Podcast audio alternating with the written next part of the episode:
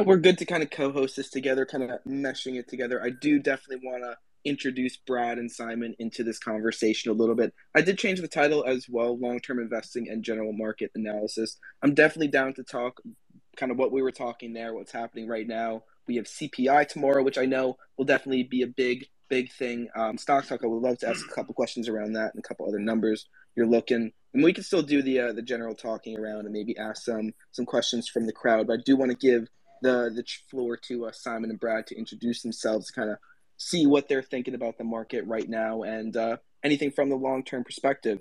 Uh, I would love to start it out with Simon, though. Um, first all, introduce yourself. I'd love to hear a little bit about uh, what Seven Investing is there, and then um, yeah, just kind of how you're feeling about the market. Anything you're kind of thinking long term that you want to start with, and uh, we'll go from there. Yeah, sounds good. Evan, thanks very much for having me. Uh, the, the company that I'm representing is, is Seven Investing. Uh, our mission is to empower people to become better long term investors. Our, uh, our business, our product is a subscription that gives you access to each of our seven advisors' very best idea in the stock market every month. So times seven, we have seven that we issue every month. Uh, we package up into a subscription product. We talk about it over time. It's very interactive, a lot of fun to talk about the, the greatest ideas that we, that we have in the stock market. And uh, you know, a lot of times, you know, even though we look a lot at fundamentals and kind of company specific things, we, we also like to chat about what we see going on in the bigger picture too.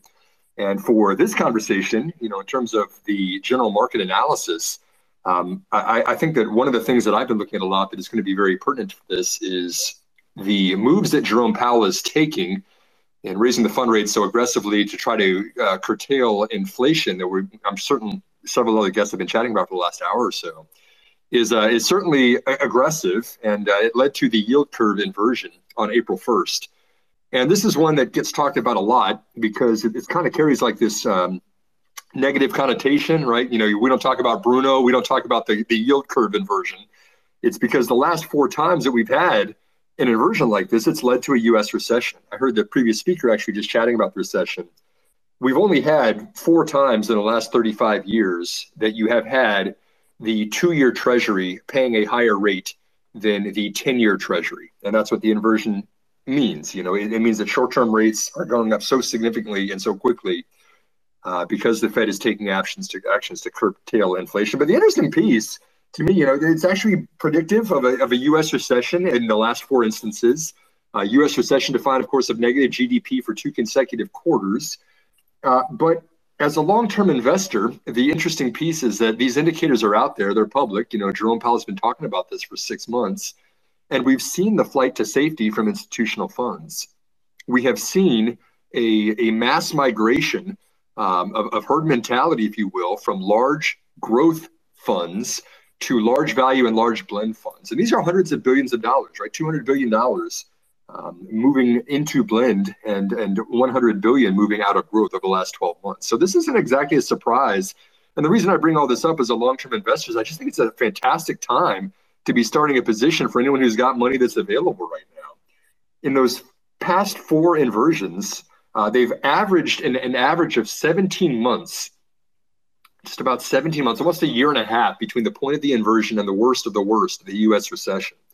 But over that same time frame, the S&P 500 index, you know, the largest companies in America, have averaged a 29% return in the stock market. Total shareholder return of the S&P 500 has been almost 29% over a year and a half, which is of course very very strong. And those are the largest companies. I think that several companies in the Nasdaq, several of the tech companies, uh, are going to bounce back even stronger from this. So we might be seeing. It's not unrealistic to say we're going to see 40, 50% gains in tech stocks that have strong fundamental growth in their business that is out of touch with kind of the, the valuation multiples contracting as we've seen just the the dynamics of the market the flight to safety you know large funds pulling money out. It's very very hard to swim upstream when things like that are going on. And so back to kind of full circle uh, evan you know as we're talking about long-term investing and what this means what i'm looking for is you know guidance is very conservative. No company wants to stick their neck out there and be wrong right now. Uh, that has punished a lot of companies on the day of their earnings announcements. But on the other hand, uh, still, when you're seeing a lot of these growing revenue at 40, 50% or more than that, I think there's some long term developing trends that I'm certainly uh, very aware of. The digital transformation is certainly one of those right now that, that's very interesting to me. Uh, the semiconductor industry and the chip shortage right now is another one that's very, very interesting, but still very, very strong fundamentals in cloud computing and the, the chips that are required in those data centers to provide for it. So I, I, altogether, um, I think it's it's certainly a tough time for the American economy. I think it's it's almost very very very likely in my mind that we're going to be seeing a recession here. Uh, but also, there's some very very bullish indicators for the stock market, and that's where I have my eyes and my attention. What are the awesome. bullish indicators you're seeing, Simon? If you don't mind me asking. Yeah, I mean, like just a, like the S and P 500 index itself. You know, in in times of the inversion, you know, it, it's the interest rates and everything we just discussed about. I look less closely at CPI numbers and the uh, you know whether Jerome is actually going to get inflation down to two percent. I, I, don't think a soft landing is like that. I think this is going to be a much more challenging um, task for the Fed than it's perhaps being portrayed right now. But on the other hand, you know when you see um, companies growing at forty percent that are cloud native that have fantastic margins and they're selling at eight times sales, that's a that's out of sync. That that's a company whose valuation multiple is out of sync with the growth rates that we're seeing. And I just chatted last week with somebody who's who their business is deploying uh, new IT solutions for large enterprise, rather the S and P 50 or you know 100 uh, 100 largest companies out there. And and they're not really seeing a slowdown. There's they're, they're seeing conservative guidance, but you know when it comes to deploying, you know IT tech stacks and you know um, the infrastructure required to support cloud computing. This, this, is really not slowing down just because of the, the movement of funds. And so it's those kind of dislocations. I, for me, as a fundamental, both, uh, fundamental focused growth style investor that I claim to be, I, I, I like the setup that is looking at a lot of stocks right now. Interesting, yeah. And for those that were, I know we, you touched on on the recession profile from the last 35 years. I, I pinned a post at the top of the nest for those that are interested in looking at some historical data. It just uh, is covering the data of the last 13 rate hike cycles and how quickly we got to a recession. So the shortest period from the beginning of a rate hike cycle to recession in the last, well, since 1946 was the 93 rate hike cycle, which took 10 months, and the 1980 rate hike cycle, which took 10 months as well. If we print a recession in July, um, that'll be what five months from the first rate hike to recession, if I'm not mistaken. Anybody remember when the first hike was? Yeah, because that'll be so that'll be twice as fast as ever, um, which is interesting. I am seeing March 16th is when they first started raising rates. But awesome in, in general, uh, yeah, just maybe, yeah. maybe one final comment on this. You know, as somebody who your Boston Consulting Group has done some excellent empirical uh, research on what drives stock market returns. Why do stocks go up over long periods of time? And especially one of the studies that I always liked was the Value Creators Index. They publish it publicly. I can post it to my Twitter if anyone is interested in reading the, the actual report, but it finds the correlations of the stock market's best performing companies, right? So like, who are the companies of, you know, the Netflixes of the world or, you know, the Amazons, who, who are the best performers? Shopify was on the list. Who are the best performers over 10 year periods? Uh, not, not in a year or two, not in something that's going to be extremely exposed to inflation or, or, uh, you know, volatility in commodities and supply chains. But like, if you're going to find the best performing stocks, which is, I think, what we're all trying to do, or at least my organization, trying to find the best of the best and, and look at what is the core what, what is the highest correlated factor to the the stock returns that they post over a decade right? What is it that's really driving this? Uh, the answer is not super surprising. It's profitable revenue growth. It's between 50 to 70 percent between total shareholder return and revenue growth of these companies. And you say okay well yes simon that's obvious. You know you want to find a company that can grow but how can you find a company that's having profitable revenue growth for a decade it's a lot harder than it sounds. And I think that even in the in the short term, you know, you're going to see a lot of ups and downs. You're going to see people saying whether a price to sales ratio of 10 is reasonable this year, or if it's if it's 40 this year is reasonable. I mean, look at Upstart as a perfect example of this. I think Upstart's price to sales ratio has been between 42 and something like eight or seven recently. Market has no idea what it wants to value the revenue growth of this company, which is triple digits, you know, even though it's facing the headwinds right now. Uh, but you but you look at kind of longer periods of time, and a lot of that just kind of fades away. Um, the market is going to do what it's going to do in 2022, just like it did what it's going to do in 2021. but there's nothing that says you have to back the truck up at any given moment of time and say, okay, I'm all in because I think this is the bottom, or you know, I'm, I'm all out because this is at the top. Uh, a lot of investing gains are finding great companies, adding to them over long periods of time, and letting the market um, step back and, and appreciate, you know, the, the profitable businesses they're creating, the revenue growth that they're that they're displaying. Awesome, thank you, Simon. And in general, I am totally down for these free flowing type of things. If any of the other speakers want to come in, ask questions, comments off of whatever, totally feel free. Best spaces are the ones that are free flowing and kind of interactive in there. So definitely more than okay with that. Um, if we want to continue with that, Mr. Steak Talk, and uh, yeah, and, and, to everyone else up here, Knocker Gavin, Sim, I think you got to comment on that other account you were uh, on last night, the burner. Maybe it will fit a little bit more, but uh, showing off the group, shout out to that. But Brad, I want to bring you back into it or into it for the first time. Uh, would love to hear a little bit, uh, same thing there, and how you're feeling about the market, how you're feeling about some of the stocks, any news stories or anything standing out. Just kind of generally, floor is yours.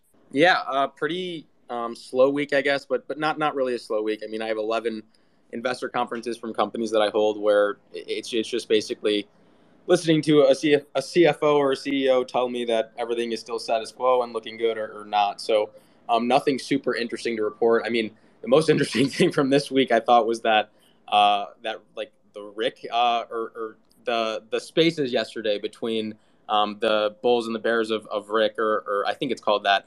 Um, and, and that was just, I mean, that was explosive and really, really entertaining to listen to. But somebody or Sniper has their hand up, so I'm going to pass the mic to her. No, I'm just um gonna be trimming some of these Tesla contracts, thirty five percent. I'm holding runners still break even stop loss. Sorry about that. Go ahead. No worries at all. Yeah. So um, for me, the, the, also in that in that long term um, investing camp, uh, I think um, the macroeconomic discussion right now is, is really warranted and well placed because I think that's just what's dominantly driving um, the movements that we're seeing in stocks and in multiples. So I kind kind of think of it as as like if you I'm sure a lot of people on this on this uh, panel watch Stranger Things and like the upside down and, and good is bad and bad is good and that's sort of um, sort of where where we find ourselves right now. So um, we we have uh, econ- or really kind of I, I, mean Snapchat reporting macroeconomic pain is not really a bellwether for for the rest of markets, but um, what is, is is a target profit warning three weeks after its report or um, or Tesla or PayPal laying off some workers, or, or Walmart and also Target Gluts, or Amazon limiting, limiting their capacity. I mean, these are bellwethers for economic growth and economic health, and, and this is these are all signs that cracks are forming, um, and and that's I mean that that sucks for the economy, but but for these long duration growth stocks that, that I own, um, that is that is what we need to happen. I mean that's we need we need credit spreads to look a lot scarier. We need um, we, we, need growth to slow down, and we need the CPI print to start coming in in core CPI as well, um, in order to, for us to get to that dovish pivot we're looking for, which I don't think we're we're all that close to. But but these are signs at least um, that we're sorry the laundry machine song is, is is on in the background, but these are signs at least that we're sort of um, we're sort of kind of getting getting there. I mean, rate rate hikes are going to continue to come. I think it's all but guaranteed that we're going to get 50 basis points in the next two meetings, and we're even getting talks now of, of that continuing on um, into September. Uh, I mean, passive QT is only going to be is I mean, really beginning in six days, so we haven't even started that yet.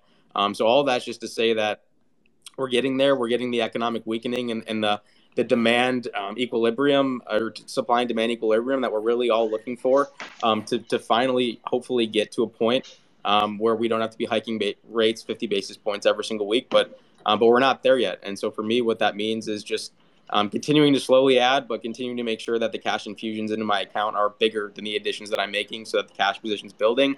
Um, and, and, that'll turn when we continue to get green shoots. Skirg, i hear you but i'm going to finish up real quick. When we continue to get green shoots um, like the the Atlanta or not not Atlanta that that was pretty scary. But here I had a data, data point that I wanted to share um, with oh yeah with, with, places like the Atlanta Fed, um, Philadelphia Fed, New York Fed, and the Beige Book that we got yesterday, all or not yesterday, last week, all showing signs of forward inflation expectations continuing to come down, not to two percent, but but closer to two percent and a whole lot further away from eight percent. Um, and all reporting price moderations or, or price pressure moderations that are really welcome and really needed right now. So all that's going to happen. All that's going to continue to play out. It's probably going to, I mean, it's not not to sound um, overly dramatic, but it's probably not going to be a fun time for for growth stock investors for at least the next few quarters, or I, I don't want to put a time frame on it. I'm just going to wait for the data to continue to coming in and to continue to see when this peak um, hawkishness, not not when I think it's going to stop, but when I when when it can stop, when when we get things like um, the CPI falling well well below eight percent, and hopefully three or four months in a row of stable um, declines. I mean, that's that's really what we need to see, and, and that's really what we should be singularly focused on right now with the labor market as strong as it is at, at this point in time, even with all these layoff, uh, these layoff and, and and hiring slowdown signs that we're getting, the labor market still is very strong, and the Federal Reserve does have two mandates, and that is labor and that is inflation. So when with one strong and the other looking extremely intimidating, they should be wholeheartedly focused on that. Um, and they're going to continue to be, which which I mean, when you're sucking money out of the economy, when you're making cost of capital more expensive for everybody, um, when you're making future cash flows discounted far far more heavily. I mean that that's that's not a sign to just be um, two thumbs up and, and and like like Simon was saying, it's not a time to be going all in and just okay, all clear, green light, good to go. And and for me, um, that's manifesting itself in in my cash position being towards the high end of, of that band that I use of five to twenty five percent. It's it's but it's I think it, it changes. It, or I, I was rounding up um, a couple hours ago, and now it might be time to round down. But it's either um, 22.2 or, or 21.2 or 21.3 percent cash. I'm not not a huge difference, but want to be want to be accurate. Um, that, that's really all I have to say. We, we got the um, George Kurtz uh, feisty quotes about CrowdStrike versus SentinelOne yesterday that I'll put in the news of the week post. But really, no um, groundbreaking news for for the holdings I'm in um, to report. Just really focused on on the economy in, in macro land, which which I don't really like to be focused on. I'm, I'm a stock picker and I like to be focused on picking stocks, but but with as intimidating and as dynamic as, as macro land is right now, that's what's being focused on and, and rightfully so. So um, I'm kind of forced to focus there and and will adapt accordingly. You always uh, leverage those uh, stock analysis skills of yours on the short side as well. Yeah, you know, I probably should. Like like, like last because think because one thing I know ago. about you, or sorry, I don't interrupt you. One thing I know about you is that you are very apt when it comes to fundamental analysis. But I think that you sometimes and a lot of other investors sometimes kind of feel that inherent long bias. But I think in climates like this, where you're seeing such rapid multiple compression, you know, I def I definitely personally believe you have the wherewithal to identify companies that are probably good shorts you know what I mean? Especially considering that there's a lot of companies now in this climate that are getting huge share unlocks or investor unlocks and and are really vulnerable. You know, those kind of events help accelerate uh, the the road to reality, if you will. You know, a lot of these uh, de-SPACs that have absurd valuations. I mean, the second they get an unlock, it's like the valuation gets corrected in two or three sessions. Some of those moves can be really profitable. I mean, look at FRGE today; it's down 32% now. It could drop more, especially if SPY drops more. Um, you know, we had EMBK a couple weeks ago, Embark Trucks. It was like a zero revenue company, was worth a couple billion on de-SPAC. That fell 60% in one day. So, like having puts on these or going short on these you know, just because they're absurd zero revenue companies with with multi-billion dollar valuations, it's something I definitely feel like you could you could find a lot of profit in, Brad, personally. I'm definitely in the same camp there, honestly. Um, something that I haven't really tried enough. Stock talk. I would love to kind of ask you for someone in my situation in that area, like, can I respond? Start with that. Yeah, go for it, Brad. All you. Yeah, I, I think for me, uh, for for me personally, it's just it's just really a matter of of staying in my lane and, and doing what's really comfortable for me, and and that that could to a certain degree breed complacency and i think that's sort of what you're what you're getting at but but at the same time um, I, I don't think right now is the is the time for me to deviate from a path or a plan and, and, and to use the capital that I'm preserving for hopefully allocating in, into the long names. And I do clearly have a long bias and it's a very strong long bias. But but I think just staying in my lane and, and doing what what I know best and is, is very familiar to me. I think eh, with as hectic as all these exogenous factors that we've highlighted are, I think it's just that, that that's best for me right now, not to try to, to change up the game plan or change things up. But clearly, I mean, you've demonstrated, a lot of other people on this panel have demonstrated there are so many good ways um, to create alpha in markets. And at the end of the day, I mean, that's really what we're all chasing. So um, definitely for, for other people who, who are kind of, who, who do have the, the emotional makeup and, and maybe, um, maybe, yeah, I think emotional makeup is, is a good, is a good way to frame it to, to be more kind of moving and shaking in short term and, and long short. I think this is a phenomenal environment for you. But but I mean, for me, um, my my character, the, the way not not character, I'm, I'm not I'm not trying to say better or worse because it's not better or worse. It's different. But the way I'm wired, it just it just works better for me to be that long that long only, long term only, um, using cash to hedge. Um, I, I, think that re- works really well for me. I mean, I've dabbled in options in the past and it hasn't gone well, and, and, and I think it just it's long term investing in long only is a way for me to kind of minimize and, and diminish the weaknesses in, in kind of my makeup and, and kind of highlight the strengths in, in my makeup. So um, certainly respect that there are so many great other ways to do this, and, and obviously Stake Talk Weekly, not Stock Talk Weekly. Um, you you've you've clearly demonstrated that, but um, but appreciate your thoughts, and, and now we'll pass it over to Ev. Um, question for you. So, how do you uh, protect uh, your st- stocks long term if you don't sell like covered calls or anything? Do you buy like the inverse of something? Do I do. Buy, like, so I do pretty actively. Like I so SQQQ or something. Yep. So I'll answer your question now. So I do pretty actively uh, trim positions and, and add a position. So um, the reason I do have that elevated cash position is because when when things get out of hand, um, and you can you can I mean if you go to advanced search on Twitter and, and type in my, my account and trim or trimming, you'll see all the messages pop up about um, when, when companies do get really ahead of their shoes. I am actively trimming five to 10% of a position, which I mean in 2021, five to 10% of a position was like 50% of my cost basis. So, uh, so that that's really how um, I manage cash and, and ensure I have li- liquidity and, and, flexibility and the opportunity to take advantage of, of, uh, of future opportunities. So that is how I do things um, and, and obviously covered calls and, and all that is, is another way to do things. Awesome. Appreciate oh. that. I think we're going to, I'm going to take it back and kind of move us off of Brad. I feel like we've been on like 15 minutes and then I'll, I'll let us slide it off a little bit, but definitely love hearing Brad a lot more. Very, very smart guy. He puts out a newsletter on all of his stocks. That's free. Uh, each and every single weekend uh, on Saturday. So definitely check the link in his bio on that for a lot of really comprehensive uh, coverage on a lot of the stock that he does. But Stock Talk, I do want to throw it over to you honestly, I know you're a long term investor as well. I know you like to play both sides of it. Would love to hear first of all, honestly, your thoughts on someone and kind of from me who hasn't really played that short downside a little bit, the long term investor, where kind of you would start out? Is it looking at like you said those uh those de-SPACs with obvious kind of things in your mind there um, in, in general, and then just you know any other thoughts you have from long term perspective um, or whatever you got. Yeah, look, you know, in my perspective, and and I definitely respect what Brad said about doing what you're comfortable with. I think you know, you, especially when you're using real money, you definitely should do what you're comfortable with. But as always, you know, I'm I've done this with you, Evan. I've done this with Brad. I think all of my colleagues and friends who I try to encourage, even TSDR, who, you know, think before he met me, he really only was purely a price action day trader I just think that learning how to trade different mechanisms in the market, different perspectives, long, short, um, whether you're doing it with going outright short on equities or whether you're doing it with puts or, or whatever it may be, I just think these things are just useful. At the end of the day, I'm of the belief that everyone's a trader. The only thing that changes is your time frame.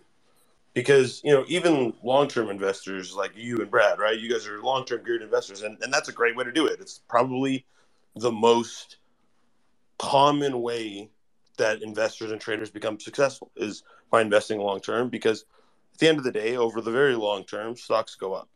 So i don't think there's anything wrong with that. But i'm again i'm of the belief that we're all traders because you know eventually even investors sell their stocks right if you're if you bought Amazon or it's a hundred bucks, you, you, know, you probably sold it somewhere on the way to three thousand bucks. Same thing if you bought Apple, you know, years ago, you probably sold it somewhere along the way, or maybe you didn't. Maybe you didn't, but at some point you probably will, or your kids will. And so, you know, there's, I, I think there's value in investing. I've owned Tesla for, you know, almost six years now. Um, I've owned LTHM for almost three years now. There are stocks that along the way I'll invest in for what I think is a reasonable amount of time. But I, I, I don't think that the way I always phrase this is I don't think that labeling yourself as an investor is a good excuse for poor capital management. Because at the end of the day, we're all in this for one purpose, and and obviously, I'm I'm, I'm speaking outside of people who invest for social purposes or to further a cause. I'm not speaking about those types of investments. Those types of investments are great, and I'm not discouraging people from doing those. But I think for the for the most part, people who are trading and investing in the market have one goal, which is return on investment, right? You you want your you want the stocks that you buy to go up, and you want the stocks you short to go down. Knowing that your goal is return on investment, in my opinion, people should always be looking for the best way to allocate their capital, whether that's rotating, um, whether that's reassessing your position and asking yourself, you know, one thing, one simple step I always like encourage people to take, and I think this applies to traders and investors uh, alike. You should regularly review your positions and ask yourself, would I buy more of this? At this price, would I buy more of this? If your answer is no, then your position management of that stock, regardless of your conviction, in my opinion, shouldn't be defensive because that's what a lot of investors do. You know, they, they, they, they look at a stock, and I think there are certain exceptions. If there's a stock that you have, uh, you know, I, I, would say a very specific exception is if there's a stock that you've owned for a long time and you have a very favorable cost basis, and even though the stock's down substantially, it's still, you know, hundreds or, or thousands of percent above your cost basis. That's an exception to this. But if that's not the case, you know, if you're up a little bit or even worse, down on the position, and you look at it in, in the environment of the market, because you can't look at stocks in a vacuum and ask yourself this question, because that's not the way multiples work, right? Like m- multiple compression when it when it starts happening happens broadly. And that's what we saw happen over the course of the last you know six to eight months. It, it happens quickly. It's an elevator down. And so sitting through that as an investor i do not think is a testament to your resilience because most investors can redeploy their capital. Yeah there's things like tax implications but if you're an investor and you've had the position for over a year you're going to play a long term pay long term capital gains on it anyway but you know there, there's i just if, it, even if you're not going to sell those positions, I think not acting, knowing that they're going to go down, right? In my opinion, if you had asked most investors in December and January, but you don't know they're going to go down. No, no, no, no. This, this is what I'm about to say. If you had asked most investors in December or January, what do you think is going to happen in most stocks when the rate hike will start? Rate rate hike cycle starts. What do you think most investors would have said? They're probably going to go down we're probably going to see multiple compression. We may see a recession, like the pin post above, where we saw it 10 to 13 times. So if everyone saw this coming, my question is, why didn't enough people act defensively? And and that's really, I think, the crux of it, because to me, that is poor capital allocation. And to me, it doesn't matter whether you're an investor or a trader. That is, it's just nonsensical because you're not acting at something that you even personally believe is going to happen. And yeah, every time everybody thinks the market's going to go down does it? No. But historically speaking, every time the Fed wants the market to go down, it goes down. And every time the Fed wants the market to go up, it goes up.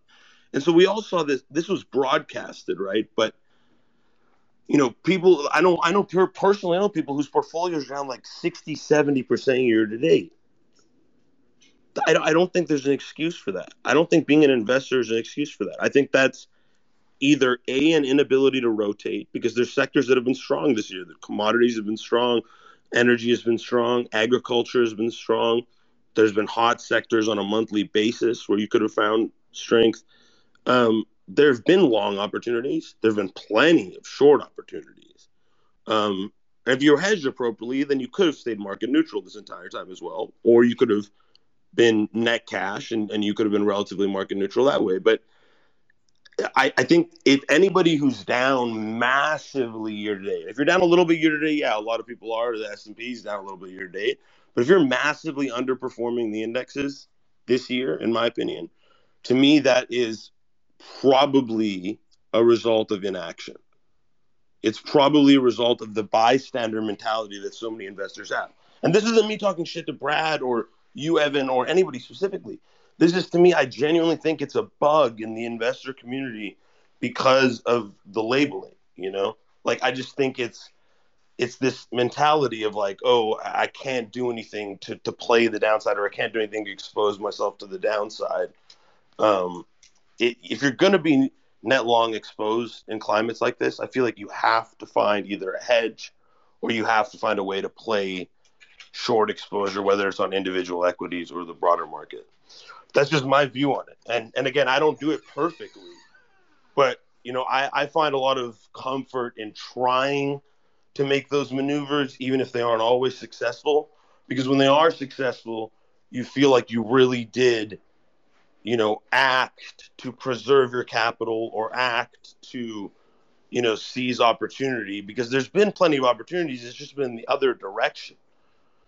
You know, um, whether you shorted ARKK, whether you shorted the Qs, whether you shorted an individual stock that had zero revenues and a 50, mil, 50 billion market cap, whatever it was, I feel like there were obvious shorts, there were obvious macroeconomic headwinds, and people who didn't do anything about it or trying didn't try to gain any exposure, even if it was alongside with energy.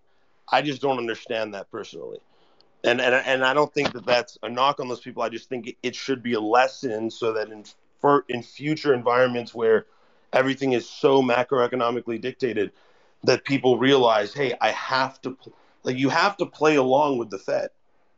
They're the most powerful economic organization in the world by far, and you have to play along to their tune as much as it sucks to do it.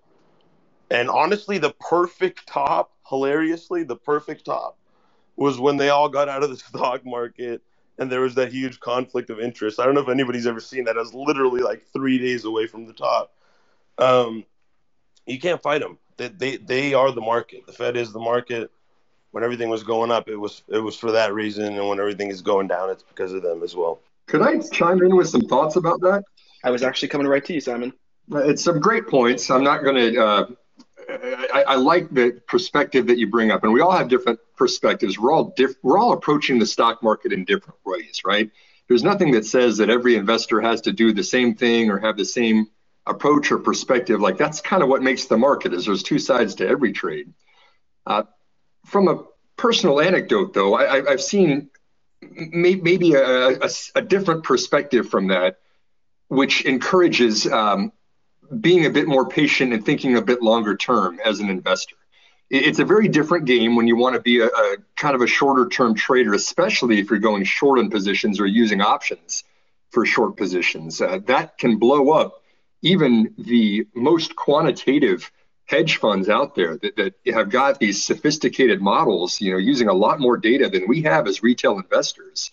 Uh, even they blow up all the time when they're going short, and then all of a sudden AMC or GameStop blows up the plan that they had for it. And nobody would have seen that one coming because they thought, oh, there's no catalyst for these kinds of companies.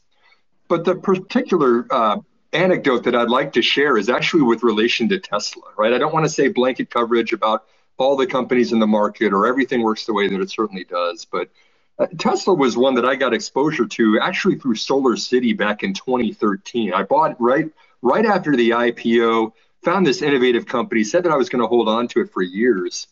And it wasn't more than a few years later than that, that, that SolarCity got acquired by Tesla. You know, a huge controversy about this, first and foremost. And then it wasn't even very far after that that people were questioning whether Tesla as a company was going to go bankrupt. Specifically, 2016, I, I had conversations with CFA charter holders, you know, people that have really, really gotten behind the curtain and looked at the nitty gritty a lot of data, a lot of indicators, a lot of information saying, hey, Elon's about to go bust, Tesla is done. And he was very convincing in the arguments that he made that, that I should go short Tesla in 2016. You know, the company was about to go to zero. And I don't think I need to tell anybody on this call that Tesla has done phenomenally well. It's now the fourth largest company in the S&P by market cap. Over the six years from 2016, it's it's about a 16 bag or 16 times the market cap it had just six years ago. At the time that you know everyone was saying kind of a lot of the similar things about oh you know there's um, there's liquidity concerns you know there, there's there's balance sheet concerns you know it, it, there's just a variety of reasons and, and I guess that my only sentiment on this and I, and I of course I respect every every perspective on the stock market because we all make each other smarter every time we have these conversations but there's a good reason why why I have chosen to be a long-term investor And it's not in buy and hold and pray, and, you know, just hope for the best and, you know, ignore the data. I mean, Brad will back me up on this too, that even a long-term investor can be talked out of a position if, if things are, are turning against them. But it's also, in my opinion, much, much harder for retail investors to take short positions in the algorithmic trading world that we are today, where there's 90% of the trading that's being done by bots that are quantitative. I mean, if we want to play that game and try to beat those algorithms, it, it's it, that's much, much harder than trying to identify a competitive advantage in a company that's getting stronger over time. So maybe just my two cents, Evan. I, I appreciate you know the panelists that, that, that, spoke up about this, but from my perspective, it's very very hard to to actually execute efficiently if you're trying to short the market or, or go against um, the market as a whole. I don't think he's saying you have to short the market, but instead of like owning Tesla and watching it fall down to like five hundred dollars from and lose half its value and losing all that and hoping it goes back up, you could buy covered calls and make, you know, profit each week off of your calls and that offset your losses from the stock. And I think if you don't do that, it's not very wise. No, I mean, I, I don't think again. Hey, hey Ev, I'm gonna I'm gonna hop off, but everybody have a wonderful day, um, and and enjoy enjoy this as always. Have a great day, everyone. Take care, Brad. Appreciate you coming on, Brad.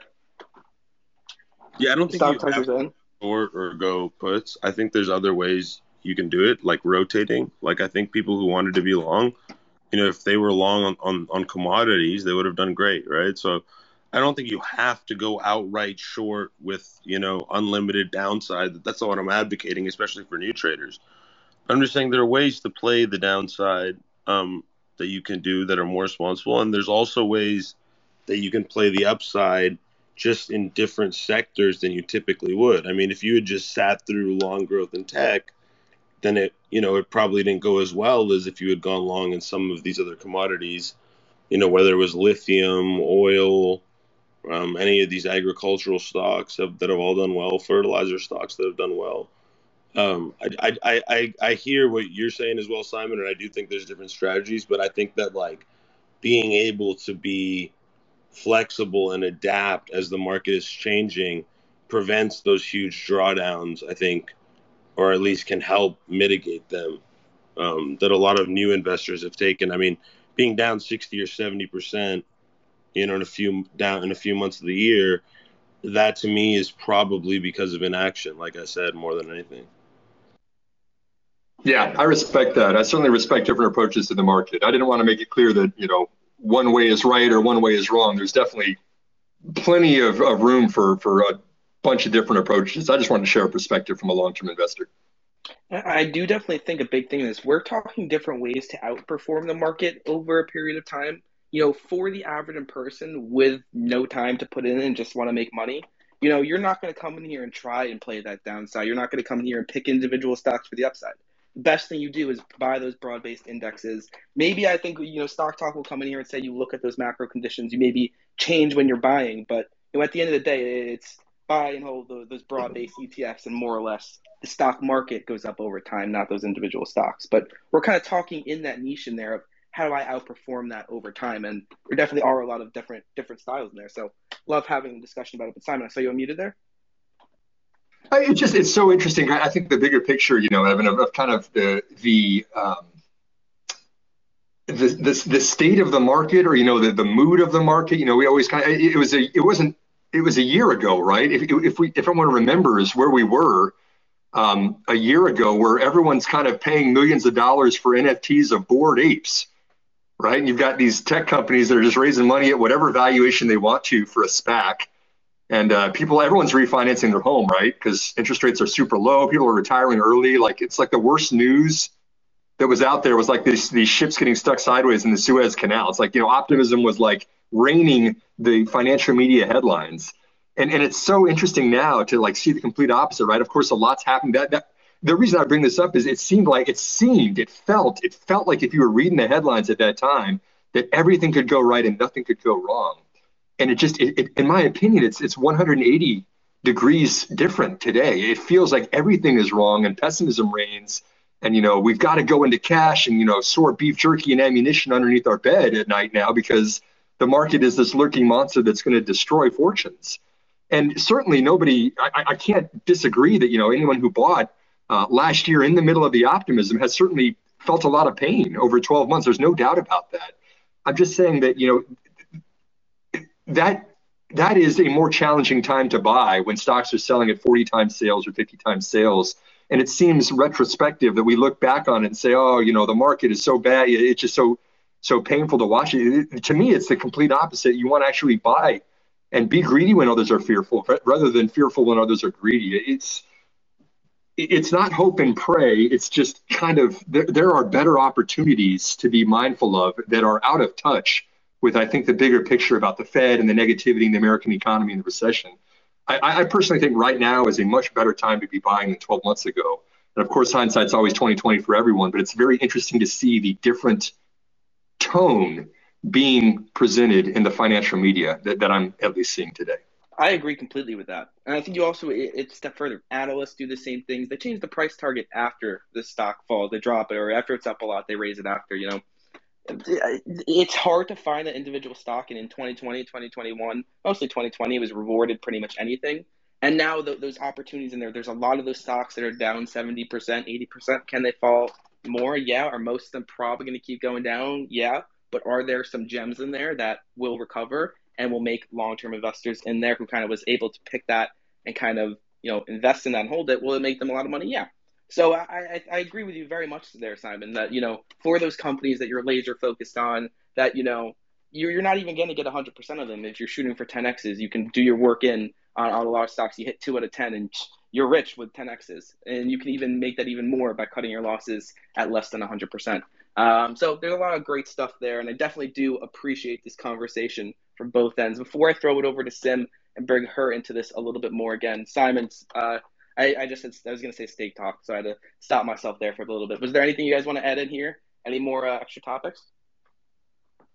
Yeah, yeah, knowledge is power, right? Like use information to your advantage. You know, Reddit's founder Steve Huffman was chatting at a conference I was at not too long ago, and I actually kind of think this is this is a neat movement of empowering people with information. You know, the WallStreetBets, the AMC, and the GameStop stuff. People can say, a lot of things that they want to about that. But but net net, more information that people are bringing out, uh, whether it's you know in this Twitter Spaces, which you are always so generous to invite me to, Evan, and, and different perspectives from from different investors. You know whether we're playing the long game or the short game or the long term game or the short term game.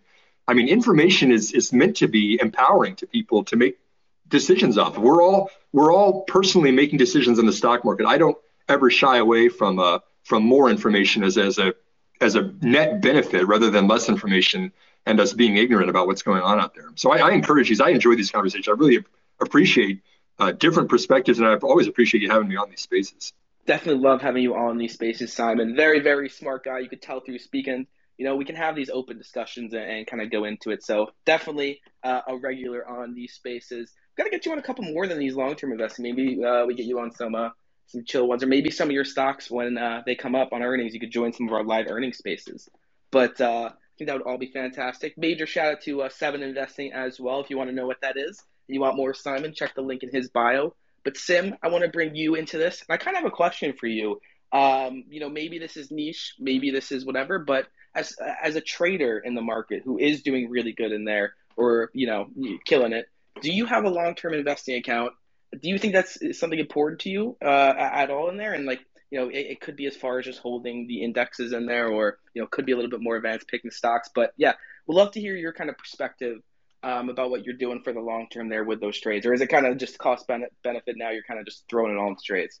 It has been a while, maybe a little unfair to just over to Sim. Perfect. All right, no worries there. Mm. Maybe if you try steak. Nope. Didn't work. Rip. All right, no worries at all. Wolf. I want to throw it back to you, Mr. Bullish Rippers. Actually, we don't have the Wolf account up here. There's no verified accounts up here. It doesn't happen that much in the Wolf spaces anymore. My phone decided to start an update. Ooh, rip, rip, rip. But yeah, we'd love to hear your kind of thoughts. Anything you want to add here? Um, kind of how you're playing for the long term, and then maybe if we wanted to kind of kick off, start off into wrap ups a little bit. Maybe we talk some more of the spaces we got coming a little bit today. Yeah, sure. Uh, for the long term, you know, I haven't really added. I, am excited to start adding some of these positions for the long term. There's definitely a number of stocks, and you know, shout out investing for some great ideas that I really want to start adding to. But I've just been waiting here. I just haven't added to a long position this year. I mean, the only one that I did was wheat, and uh, that eventually got stopped out. Uh, so you know, nothing else has been added to this year by me, uh, which is you know interesting. It's been a little bit, but not not for the worst to see that happening. I think that there's some stuff, especially like you know Meta. I was looking at you know at these levels, like there, there's just a lot of companies that I still believe have some pretty strong futures and are starting to you know not fall. It seems as hard as they were in the past. You know, Meta. I think Nvidia is another one where there's a lot of times where I looked at Nvidia and said, hey, you know, it comes back down to X level. I'm going to add right, and you know, Nvidia under 200 was something which I was kind of waiting for a long time and you know now we have that opportunity. So i think there's a number here but what i'm waiting for again and we talked about this on the space with the street yesterday i think SPY is going to come back down to 384 again. I think it's going to retest that anchor VWAP from the covid lows uh, before you know we were able to go elsewhere. And i also you know as everybody's talked about i want to see what the macro data says tomorrow.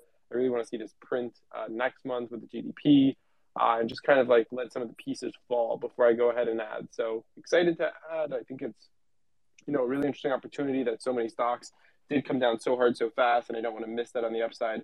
But just waiting a little bit here. As for the spaces for the rest of the day, we have a uh, 3 p.m. space. That's going to be the next one. That's going to be a power hour with Brian Shannon and Richard Moglen. Then right after that, we have a 4 p.m or 350 earning space. This is the only earning space we're doing this week, and it is because we have DocuSign today. So it'll probably be about you know five, ten minutes talking about actual earnings, and just maybe like 20 minutes talking about the week in the market. So you can come for some market chatter then, and a little bit of earnings. And then at 4:30 p.m., I'm going to be doing a space called Film in Web3. I was reached out to by some pretty significant players in the Web3 space. Um, should be a good one having them on. At 5:30, we're going to be discussing uh, the NFT legal landscape. So really, just the legal side of everything, how to navigate that. 6:30 p.m. doing some more project highlights. 7:30 p.m. we're going to be talking about real estate in Web3 with Balcony DAO, and 8:30 p.m. going to be doing another crypto chat with Hodlnaut. A lot of people have been really interested. I mean, the whole staking thing has been one of the you know most consistent pieces. If you know, right now, I think USDC the the rates are still at 9.4% APY. Uh, I think this can move down slightly next month to somewhere around seven to eight percent, but still, uh, it's some pretty nice money to be making on weekly payouts. So those are the rest of the day. That's one, two, three, four, five, six, seven more spaces that'll be coming up today. So a nice, healthy handful of those, and then another slate of spaces tomorrow. So that's what I got going on, Evan. Awesome, Wolf. Appreciate that, and uh, looking forward to it. Um, definitely great to have you on these spaces. Massive shout out to the Bullish Rippers account for hosting this for the last what we went live at ten thirty, so more than two hours. We have been live putting out this all awesome free content. All we ask that you follow the amazing account up here that's hosting it. Uh, Simon, Sim, and then Stock Talk. Are we trying to grow the Stake Talk account at all? Do we care about it, or are we uh, what are we doing? I mean, I don't care. You, people can follow it if they want to follow it. I'll post pictures of steak sometimes. If you like meat, follow St- uh, Steak Talk. So, uh, big meat guy down there. I'm going to throw it over to you, to uh, you, Mr. Meat. We'd love to hear what you're uh, watching for the rest of the week. Anything you got in wrap ups, and then uh, maybe we have uh, the uh, the spaces tomorrow, right on Fridays. Eleven. We do have that tomorrow. Yeah, yeah. Um, so yeah, that'll be at 10 a.m. Central, uh, 11 a.m. Eastern. Not on the Steak Talk Weekly account, but on my main account on Stock Talk Weekly. Um, and uh, yeah, that'll be fun. And we also, me and Jay, uh, Evan, what are you doing after hours? Today or tomorrow? Today. Uh, I don't think really anything. I know I got one. Do you have Do you have anything after hours, Wolf? I do. I have literally from we have the the, the brief earning space we're going to do for DocuSign, and then I'll be on Spaces uh, directly. So I'm going to open a space at 3 p.m. and I'm not going to close it till 9:30. Oh yeah, because me and Jay are doing a space on the housing market at three fifteen. Oh, all right. Well, that's when we're going to be doing. Uh, we we typically do a power hour with Brian Shannon and Richard Moglen. That's right he's that talking. He's that's central, so it'll be four fifteen our time, I think. Okay. Yeah. So we'll be finishing up our. Uh, we'll be finishing up our. What do you call it? Our probably our earnings. earnings. Yeah, going into maybe yeah, right around crypto then. spaces. Yeah, and then I'll be going into some crypto and other stuff after that. I'm gonna do a real estate one at 7:30. Maybe if you guys want to pop in with some of those insights from the from your real estate space. Yeah, or if you want to reschedule that real estate space and move it up, if those speakers can make it, you can push integrate it with. Unfortunately, so I have a 3 p.m. and then a 3:15. Oh, you have 4, one overlapping with ours. I have a 4:30, then a 5:30, then a 6:30, then a 7:30, then an 8:30 today. So they're all back to back, and they all have like seven speakers scheduled, and they've all been scheduled for a week. All right. Well, So- um, well, Evan, if you're free, if you want to jump on that, feel free. That'll be at uh, three fifteen Central, so four fifteen Eastern. Yeah, man. I'm sure it'll be good regardless. There's definitely uh, plenty of different crowds on here that are always looking for spaces. Sounds good. Cool, Evan. Anything else for this one?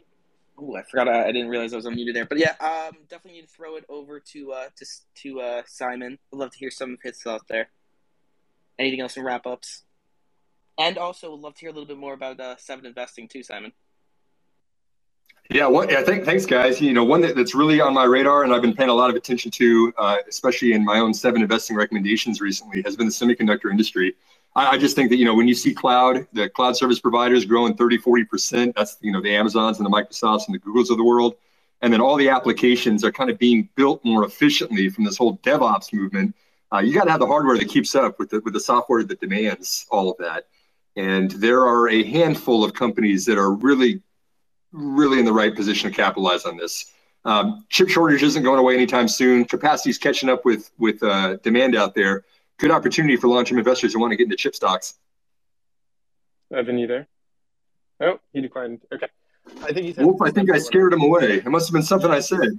yeah, yeah. You must be having some technical difficulties. All right, Simon. Great having you on. Really enjoyed the conversation as always. Anything else you want to add on? No, always a pleasure. Thank you very much for having me. Okay, cool. Appreciate everybody who tuned in. This was great. Uh, I think we're pretty much uh, going to wrap up here. We ran for about two and a half hours. I'll just give final comments here to Evan, and then we'll close out. Yeah, Payne. That wasn't even a uh, a disconnect or let me go into another account. I just full on got booted there. But massive shout out to all the amazing speakers on the spaces. Make sure you're following each and every single one of them. Uh, Simon, Sim, Stake Talk up here, fantastic accounts, fantastic follows. Make sure you're following Wolf Financial as well. Uh, he's hosting 40 hours of live spaces every single week, and Bullish Rippers for uh, bringing us all together in those last two and a half hours. A lot of fantastic free content coming out of them. So, uh, major shout out to that. Meta put out a tweet about Meta scaling back their AR glasses according to uh, the information, but we'll see going forward. And uh, yeah, appreciate it, Wolf. Awesome. Sounds good, everybody. Take care. Enjoy the rest of your days. We'll